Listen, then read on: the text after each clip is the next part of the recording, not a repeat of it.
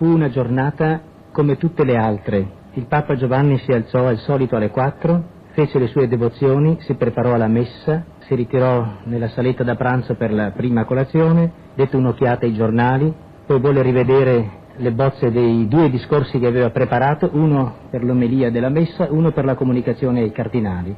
Alle dieci si partì, abbastanza silenziosamente, tre sole macchine e ci avviamo a San Paolo. La prima parte della cerimonia delle dieci e mezza, undici, fu la solita cappella papale nell'anniversario della festa di San Paolo nella sua conversione. Alle tredici entrammo nella sala cosiddetta dei monaci benedettini del loro capitolo, ci ritirammo tutti, rimase il Papa con i cardinali, lesse il discorsetto che aveva preparato, dico di discorsetto perché così lo definì lui stesso, un quarto d'ora, venti minuti, tutto era finito. Soltanto allora quelli che accompagnavano il Papa seppero di questo grande evento. Rientrando in Vaticano già la radio aveva dato la notizia e alcuni gridarono per la strada concilio, concilio.